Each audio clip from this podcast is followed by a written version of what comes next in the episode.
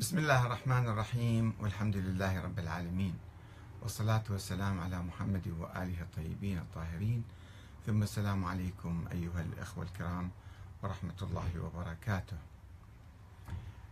هذه كلمة موجزة في الحقيقة عن الإصلاح ومفهوم الإصلاح.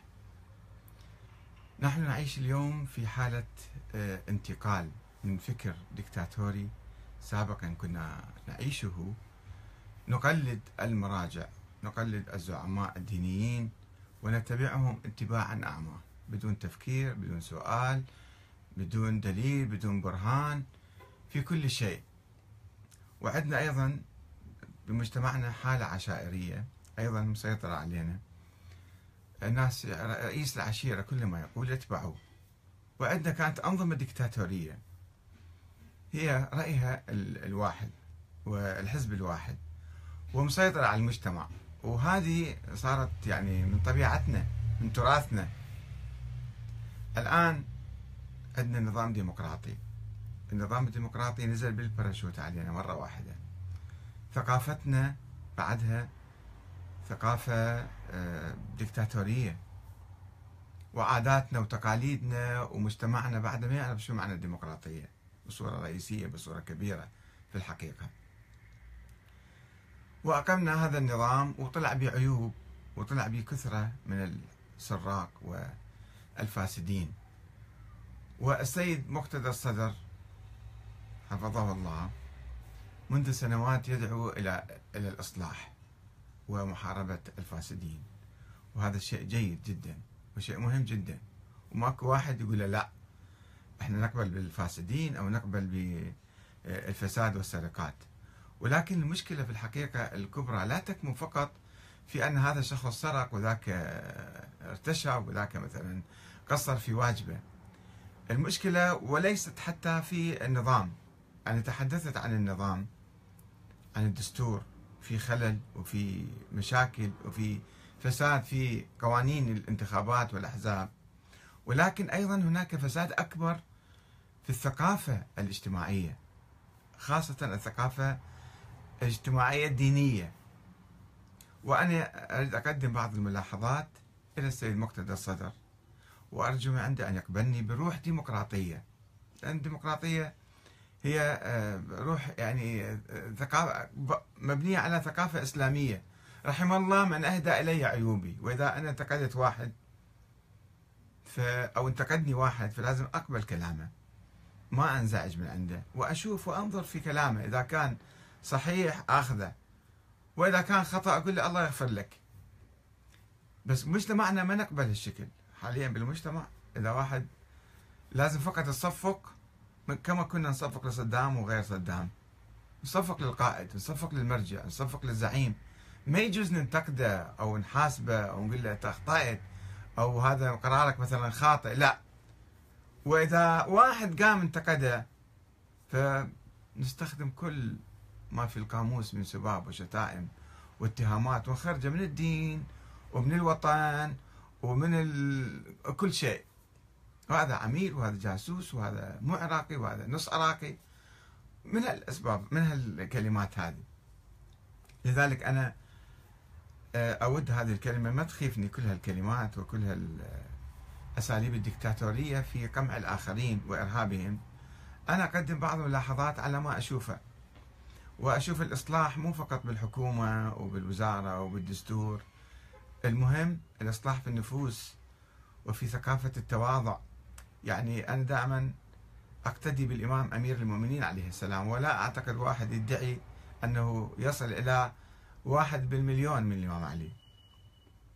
هو يوقف في مسجد الكوفة ويقول إني في نفسي لست بفوق أن أخطئ، ولا آمن ذلك من فعلي، فلا تكفوا عن مقالة بحق أو مشورة بعدل. وأرجو من كل المراجع، من كل الزعماء السياسيين، من السيد مقتدى ومن غيره، يحطوا هذه الكلمة الإمام علي أمام رؤوسهم، فوق رؤوسهم، حتى ينظر إليها دائما ويتواضعوا للناس وينفتحوا على النقد وعلى يعني الإصلاح، على دعوات الإصلاح في ذات الحركات.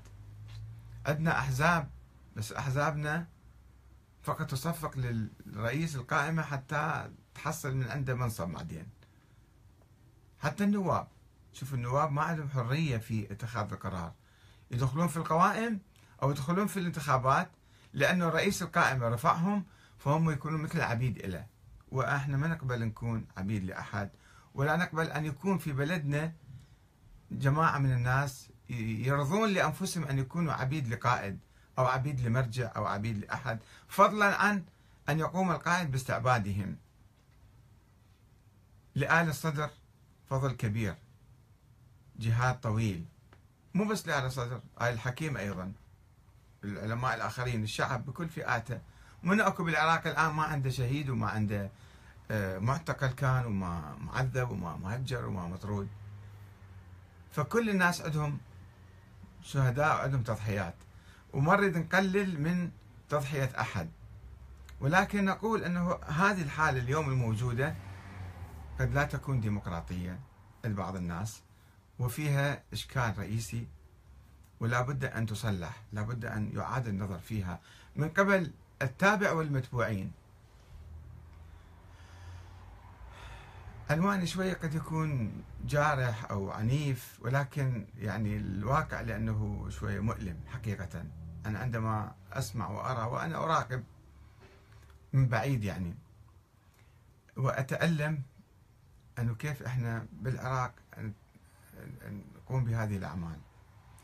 فعنوان المقالة: هل يريد الصدر استعباد العراقيين له ولآل الصدر؟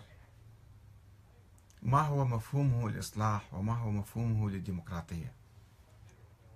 ولماذا يسمح لنفسه بالتهجم الشخصي على كل من يخرج من عباءته ويتحرر من هيمنته ويقوم بتخوينه؟ أنقل لكم رسالة كما منشورة في موقع السيد الصدر. تقدم المدعو أبو مصطفى، من أبو مصطفى ما نعرف، ليوجه السؤال التالي: سماحة حجة الإسلام والمسلمين القائد السيد مقتدى الصدر أعزه الله، السلام عليكم ورحمة الله وبركاته. سيدنا الغالي، يحاول بعض المرشحين في الانتخابات الحالية ممن كانوا تحت غطاء كتلة الأحرار المدعومة من سماحتكم فيما مضى ببث شائعات بين أفراد الخط الصدري البسطاء، مفادها أنهم في هذه القوائم باتفاقات سياسية مع القائمين على العمل السياسي في الخط الصدري، ودليلهم أنه لم يصدر بحقهم أي توجيه بعدم انتخابهم. ومن بين هؤلاء المرشحين محمد صاحب الدراجي، كان وزير بالعراق بالحكومات السابقة، وقصي السهيل وأسماء الموسوي وآخرين. فما هو موقف سماحتكم منهم شخصياً ومن مشاركتهم بالانتخابات بعد أمر سماحتكم لكتلة الأحرار بعدم الترشح؟ أفيدونا توجيهاتكم السديدة قطعاً لدابر المغرضين والمشككين. ودمت لنا أخاً وأباً وراعياً لمصالح العراق، وفقكم الله لخدمة العراق وأهله ونصرة الإصلاح المنشود. أبو مصطفى، بغداد، 16 شعبان 1439 هجرية طبعا. الجواب باسمه تعالى، جواب من السيد مقتدى: أثبتوا أنهم يحبون المال والسياسة، ولم يكن انتماؤهم لنا آل الصدر إلا لمصلحة دنيوية، فلو أرادوا الثبات عليهم الانسحاب فورا، وكل من يعطيهم صوتا فهو ليس منا آل الصدر، بل لا ينتمي للعراق اطلاقا او على الاطلاق. فتوى يعني هذا الجواب شويه فيه نوع من الغرور والانانيه والشخصنه. وعندي بعض الملاحظات عليه. طبعا يتصدر الفتوى او البيان هذا فوق مكتوب: تنويه، أجوبة المسائل الشرعية طبقا لفتاوى آية الله العظمى الشهيد السعيد السيد محمد الصدر قدس سره. وهي مو فتوى، بيان شخصي هذا، ما أدري إذا اعتبره فتوى، أنا لا أعرف، فتلك مصيبة إذا هذا فتوى، يعني هذا نوع من الإفتاء. كان يمكن إصدار البيان بدون هالعنوان هذا، علما بأن موضوع الانتخابات ليس من المسائل الشرعية، ولم يفتي الشهيد الصدر حوله أو حولها أبدا. اثنين، يدعي السائل بأن كتلة الأحرار كانت مدعومة من سماحتكم فيما مضى. طيب شو صار فيها كتلة الأحرار؟ كلهم ناس فاسدين حتى يلغون، أو كلهم مثلا جيدين ليش تمنعهم؟ علما بأن السيد مقتدى قد تبرأ منها سابقا وأعلن، إذا تذكرون أيام الاعتصام اللي صار في مجلس النواب وحاولوا يشكل جبهة جديدة، فطلع السيد مقتدى قال أنا ما عندي أي كتلة ولا عندي أي حزب ولا أدعم أي واحد، فكيف صارت الآن الكتلة مدعومة من سماحتكم؟ طبعا معروفة الكتلة مدعومة من السيد، ولكن وأعلن بأنه ليس لديه كتلة، أي كتلة في البرلمان ولا يدعم أي جماعة، فهل كان يستعمل التقية والمناورة أم فعلا لم تكن لديه أي علاقة بالأحرار؟ وإذا ما كانت عنده علاقة بالأحرار فلماذا يمنع الناس من الترشح؟ هو شو خاصة بالموضوع؟ ثلاثة، يتهم السائل بأن هؤلاء المرشحين المتمردين على قرار الصدر بمنع اشتراكهم في الانتخابات يبثون شائعات بين أفراد الخط الصدري الوسطاء، يعني ما عندهم عقل، ما عندهم إدراك، ما يعرفون هذا زين ولا مو زين، ليش تبعية عمياء، تقليد أعمى، شنو القصة؟ وهذا لا يليق بأتباع التيار الصدري، علما بأن الإقرار بأنهم بسطاء يحمل قادة التيار مسؤولية مضاعفة، ليش أتباعهم بسطاء يعني؟ أربعة، يشير السائل إلى أمر سماحتكم لكتلة الأحرار بعدم الترشح. طيب وين الديمقراطية إذن؟ غير الترشيح يتم داخل شورى، هيئة سياسية، معرفة الأشخاص رأيهم، يعني هم شنو عبيد في قطيع معين ولا لهم رأي؟ ناس وزراء، نواب، سياسيين، مواطنين عاديين حتى، لماذا أنه أنت ترشح وأنت لا ترشح؟ منو يصدر هالأوامر؟ ليش؟ على أي أساس يعني؟ وهذا قرار انفرادي استبدادي لا ينسجم مع العرافة الديمقراطية التي توجب التشاور بين أعضاء التيار واتخاذ القرارات على أسس ديمقراطية بالانتخاب أو موافقة الهيئة السياسية مثلا إذا كان هناك هيئة سياسية حقا، وليس بناء على مزاج شخص واحد وبدون إبداء الأسباب. خلاص أنا أريد هذا يترشح ذاك ما يترشح، أجيب واحد شيوعي مكانه أحطه بالقائمة وأنا كيفي وما حد يعترض علي. الواحد لازم شوية يداوي الأمور بصورة ديمقراطية يعني. خمسة، وبهذه المناسبة نود الإشارة إلى القرار البديل التي اتخذه قائد التيار الصدري منفردا بترشيح أعضاء من الحزب الشيوعي والعلماني أو العلمانيين بعيدا عن رأي جماهير التيار الصدري ونوابه وهيئته السياسية التي لا تعلم، وهو بالأمس القريب كان يهاجم العلمانيين ويحذر منهم وينتقدهم كثيرا.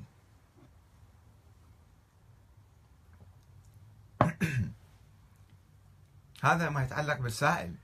السائل هو باني أسئلته على مجموعة أشياء يعني مبادئ غير ديمقراطية، وبعدين هو يتهمهم أن هؤلاء المرشحين يقولون كذا وكذا ولا نعلم مدى صحة كلامه بالحقيقة.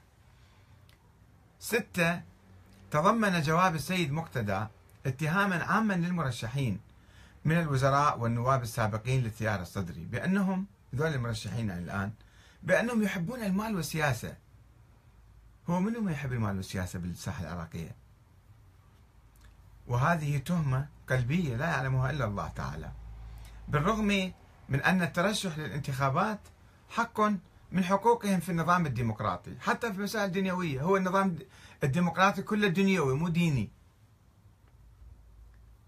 ومن حق أي واحد يرشح الانتخابات ويرشح يشكل له كتلة ويصير زعيم ويصير مرجع ويصير رئيس أيضا، كما هو حق من حقوق الصدر في تشكيل قائمة سائرون مثلا أو أي قائمة أخرى وممارسة النشاط السياسي من حقه، ولا يستطيع أحد أن يتهم الصدر بأنه يحب المال والجاه والسياسة. أكو واحد يقدر يقول له هالشكل؟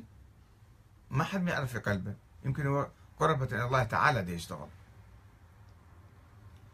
سبعة، تضمنت الفقرة التالية اتهامات أخرى تكاد تفسقهم بأن انتماءهم للتيار الصدري لم يكن انتماء لنا آل الصدر، وإنما لمصلحة دنيوية. يعني هي شنو، عشائرية؟ انتماء لآل الصدر يعني صاروا من عشيرة آل الصدر، ولا حزب سياسي مثلا إلى برامج إلى أهداف إلى كذا، ودول داخلين حتى يناضلون، حتى يقاومون الأمريكان مثلا، أو يقاومون الفساد. فالحركة ما تصير حركة فردية عشائرية، يعني كأن أنا رئيس عشيرة وياهو اللي ينتمي لعشيرتي خوش عدمي، والما ينتمي لعشيرتي هذا يصبح مو خوش عدمي. فإذا اتهمهم أن هذول لمصلحة دنيوية منتمين للتيار الصدري، وهذا أمر لا يعلمه إلا الله. بالإضافة إلى أن النشاط السياسي والترشح للانتخابات هو بالطبع عمل من أعمال الدنيا، وليس عبادة من صلاة وصوم مثلا، أو عمل من أعمال الدين، وهو لا يتوقف على رضا السيد مقتدى الصدر لكي يصبح عملا من أعمال الدين والآخرة. إذا رضى عليه يصير عمل ديني، وإذا ما رضى عليه يصير عمل دنيوي، حيث يمكن القول أن تدخل الصدر في السياسة هو أيضا عمل من أعمال الدنيا وليس من أعمال الدين. فشنو المفارق يعني بين هذا وبين ذاك؟ 8. هل الانتماء للتيار الصدري هو انتماء لمشروع سياسي في خدمة العراق، أم عبودية لآل الصدر وتبعية عمياء للسيد مقتدى الصدر؟ وكيف يرضى واحد لنفسه يعني يجمع ناس حواليه وعلى أساس يعني هم تابعين إله شخصيا فقط؟ 9. قوله عليهم الانسحاب فورا هو أمر بغير ما أنزل الله وتحريم للحلال، يعني هم مسوين في شيء حلال أو بنظرهم في شيء واجب وطني، أنت تقول لهم تعالوا انسحبوا من العمل السياسي ومن الترشح، هذا مو من حقك يعني تصدر هكذا أوامر. وهذا ما يناقض الحرية التي أقرها الإسلام والفكر الديمقراطي. لو نأخذ الإسلام الأمر معروف والنهي عن المنكر هذا شيء شرعي لكل إنسان له الحق، أو النظام الديمقراطي من حق أي إنسان أن يرشح، فأنت ليش تجي تمنع واحد لأنه كان في يوم من الأيام عبد إلك مثلا؟ يعني لازم يبقى عبد اليوم القيامة. 10. قوله من يعطيهم رأيا فهو ليس منا آل الصدر، يعبر عن عقلية عشائرية وتكريس الجهود من أجل خدمة عائلة معينة، كأنه حد نكون دكتاتورية جديدة باسم دكتاتورية آل الصدر، وليس خدمة الشعب العراقي. وما أدري الآن الناس اللي منضمين بهذا التيار وبهذا الحزب ويصوتون، هم يصوتون لشخص معين لو يصوتون ضمن برنامج سياسي مثلا. 11. قوله بل لا ينتمي للعراق إطلاقا أو على الإطلاق، هذا الكلام يحمل في طياته نوعا من التخوين لكل من يخرج عن طاعته ويصوت لمصلحة المرشحين الذين لم يرتكبوا ذنبا سوى ممارسة حقهم الوطني والإسلامي والديمقراطي في الترشح بصورة مستقلة، والتمرد على قرارات الصدر التعسفية واللا ديمقراطية، القرارات الفردية. 12. يشكل ترشح قادة اللي هم وزراء ونواب سابقين من التيار الصدري بصورة مستقلة عن هذا، يشكل عن اعتراضهم ويعبر عن اعتراضهم على قرارات الصدر الانفرادية المستبدة، ويكشف عن الجو اللاديمقراطي في التيار الصدري. كما أن رد فعل السيد مقتدى العنيف على ترشحهم يشكل محاولة لفرض إرادته عليهم وعلى المواطنين، واستخدام الحياة الديمقراطية وسيلة لفرض دكتاتورية باسم الدين أو باسم آل الصدر. ولا نريد أن نتنبأ بما سيفعل السيد مقتدى الصدر لو استمر على هذا المنهج في المستقبل أو اكتسب مزيدا من السلطة في العراق، إلا أننا نخشى أن ينقلب عن النظام الديمقراطي ويحوله إلى نظام أسوأ من نظام صدام حسين. وأرجو أن يعني يسمع هذا الكلام، يسمع صوتي هذا، يسمع ملاحظات هذه، ويعيد النظر، يفكر على الأقل. وأي واحد من أتباعه أيضا يفكر أنه هو سائر في حركة ديمقراطية ضمن نظام ديمقراطي، ضمن ثقافة ديمقراطية، مجتمع ديمقراطي، أو نبني عشائر إحنا. ونبني يعني قيادات عشائرية تستعبد الناس. طبعا جرى نقاش طويل، بعض الأخوة من أتباع التيار الصدري أيضا هم هالثقافة الديمقراطية ما يعرفوها، وما يعرفون أنهم لازم يكونوا أحرار وينتقدوا حتى السيد المقتدى.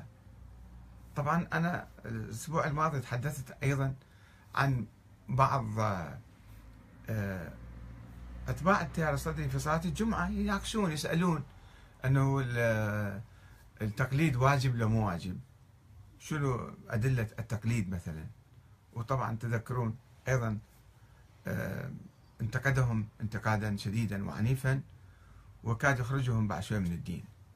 فإحنا قبل ما ندخل ونرفع راية الإصلاح يجب أن نصلح نفوسنا ونتواضع للناس، ولا نعمل لخدمة نفسنا كأشخاص أو كعشائر أو آل الصدر أو آل فلان، لا، إنما نحن أفراد، كما يقول الإمام أمير المؤمنين عليه السلام إنما أنا وأنتم عبيد لرب لا رب سواه.